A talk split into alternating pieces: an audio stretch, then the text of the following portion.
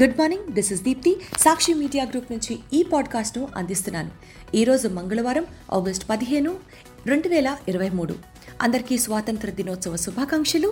వార్తల ప్రపంచంలోకి వెళ్లే ముందు హెడ్లైన్స్. విద్యార్థులకు ప్రపంచస్థాయి విద్యాబోధన అందించాలన్న AP CM YS Jaganmohan Reddy.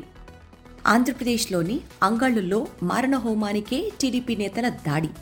హైకోర్టుకు నివేదించిన అదనపు అడ్వకేట్ జనరల్ స్టక్కా రెడ్డి. తెలంగాణలో 99,999 లోపు ఉన్న పంట రుణాలన్నీ మాఫీ. తెలంగాణలో కాంగ్రెస్ అభ్యర్థుల ఎంపిక ప్రక్రియ త్వరలో ప్రారంభం. సామరస్య సౌభ్రాతృత్వ స్ఫూర్తిని పాటిద్దామని రాష్ట్రపతి ద్రౌపది ముర్ము పిలుపు. హిమాచల్ ప్రదేశ్, ఉత్తరాఖండ్లో భీకర వర్షాలు.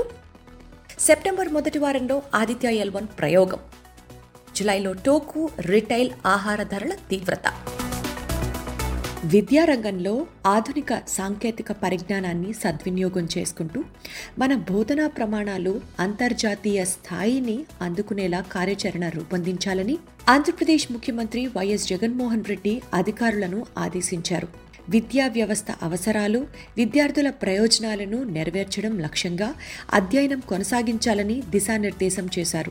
ఉపాధ్యాయుల సామర్థ్యాలు, సమర్థతను మరింత పెంచడం, బోధనా ప్రమాణాలను పెంపొందించడంపై ఆలోచన చేయాలన్నారు. ముఖ్యమంత్రి వైఎస్ జగన్ సోమవారం క్యాంప్ కార్యాలయంలో విద్యాశాఖపై ఉన్నత స్థాయి సమీక్ష నిర్వహించారు.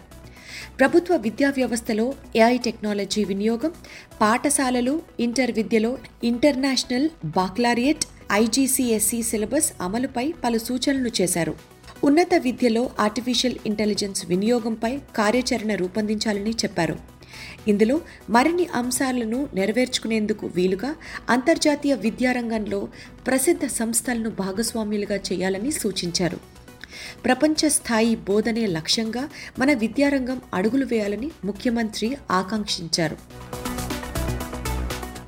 మారణ హోమం సృష్టించాలన్న ముందస్తు పక్కా ప్రణాళికతోనే ఆంధ్రప్రదేశ్లోని అన్నమయ్య జిల్లా అంగళ్ళు వద్ద తెలుగుదేశం పార్టీ నేతలు, కార్యకర్తలు దాడికి పాల్పడ్డారని పోలీసుల తరఫున అదనపు అడ్వకేట్ జనరల్ పొన్నవోలు సుధాకర్ రెడ్డి రాష్ట్ర హైకోర్టుకు నివేదించారు.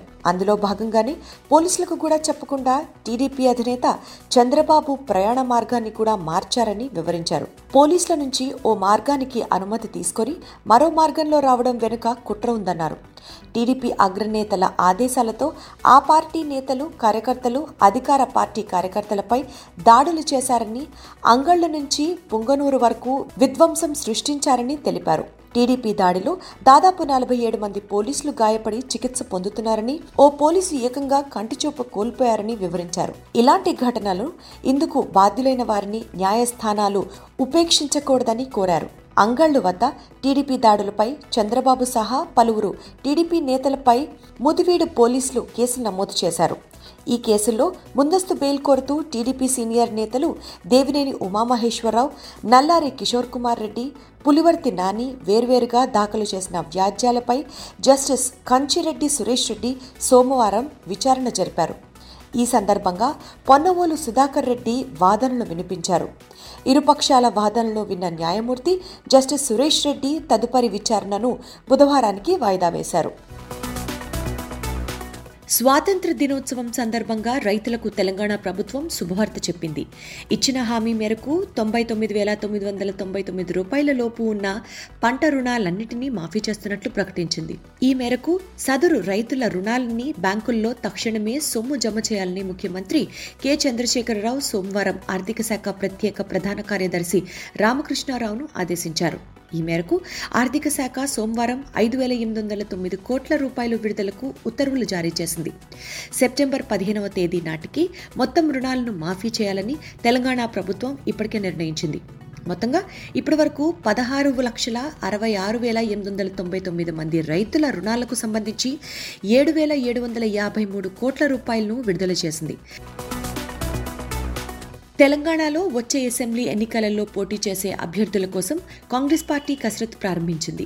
గెలుపు గుర్రాలను ఎంపిక చేయడమే లక్ష్యంగా మార్గదర్శకాలను సిద్ధం చేయడంపై దృష్టి పెట్టింది.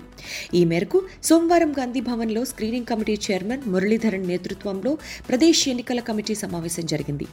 పార్టీ రాష్ట్ర వ్యవహారాల incharge Manikrao Thackeray, PCC chief Revanth రెడ్డితో పాటు సీనియర్ నేతలు ఇందులో పాల్గొని చర్చించారు. వచ్చే ఎన్నికలలో పోటీ చేసేందుకు ఆసక్తి ఉన్న నేతల నుంచి దరఖాస్తులు స్వీకరించే ప్రక్రియను ప్రారంభించాలని నిర్ణయించారు. ఈ నెల 18 నుంచి 25వ తేదీ వరకు గాంధీభవన్లో దరఖాస్తులను స్వీకరిస్తారు.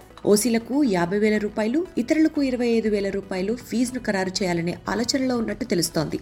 దరఖాస్తుల స్వీకరణ ముగిసిన అనంతరం సెప్టెంబర్ మొదటి వారంలో మరోమారు సమావేశమవ్వాలని, మూడో వారం కల్లా తొలి విడత జాబితాను సిద్ధం చేయాలని కూడా సమావేశంలో నిర్ణయించారు.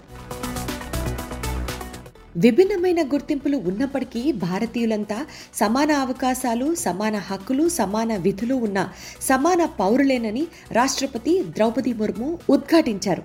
దేశ ప్రజలంతా ఒక్కరేనని స్పష్టం చేశారు.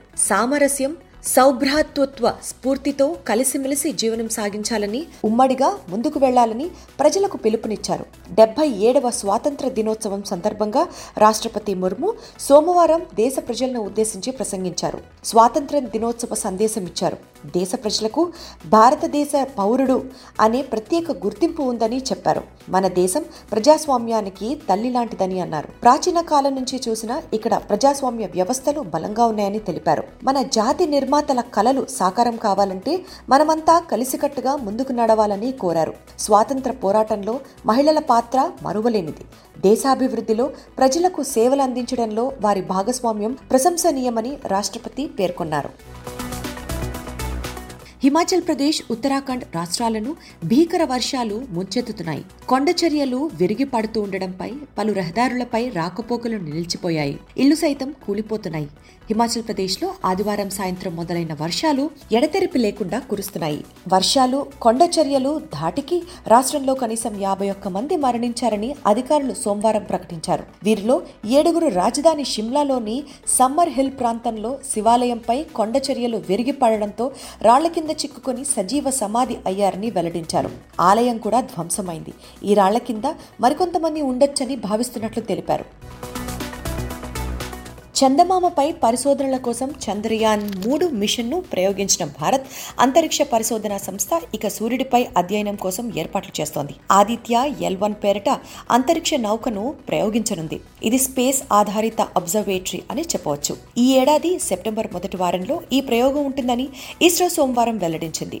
ఆదిత్య ఎల్1 స్పేస్ క్రాఫ్ట్ బెంగళూరులోని యుర్ రావు శాటిలైట్ సెంటర్ నుంచి ఆంధ్రప్రదేశ్లోని శ్రీహరికోట ఉన్న సతీష్ ధావన్ స్పేస్ సెంటర్ షార్కు చేరుకుంది. ఆదిత్య ఎల్1 కు తొలుత షార్క్ క్లీన్ రూమ్ లో పరీక్షలు నిర్వహిస్తారు. అనంతరం రాకెట్ శిఖర భాగంలో అమర్చుతారు. ప్రయోగం ద్వారా సూర్యుడు భూమి వ్యవస్థలోని లాంగ్ రేంజ్ .1 చుట్టూ ఉన్న కక్షలో ప్రవేశపెడతారు. ఇది భూమికి 10.5 లక్షల కిలోమీటర్ల దూరంలో ఉంది.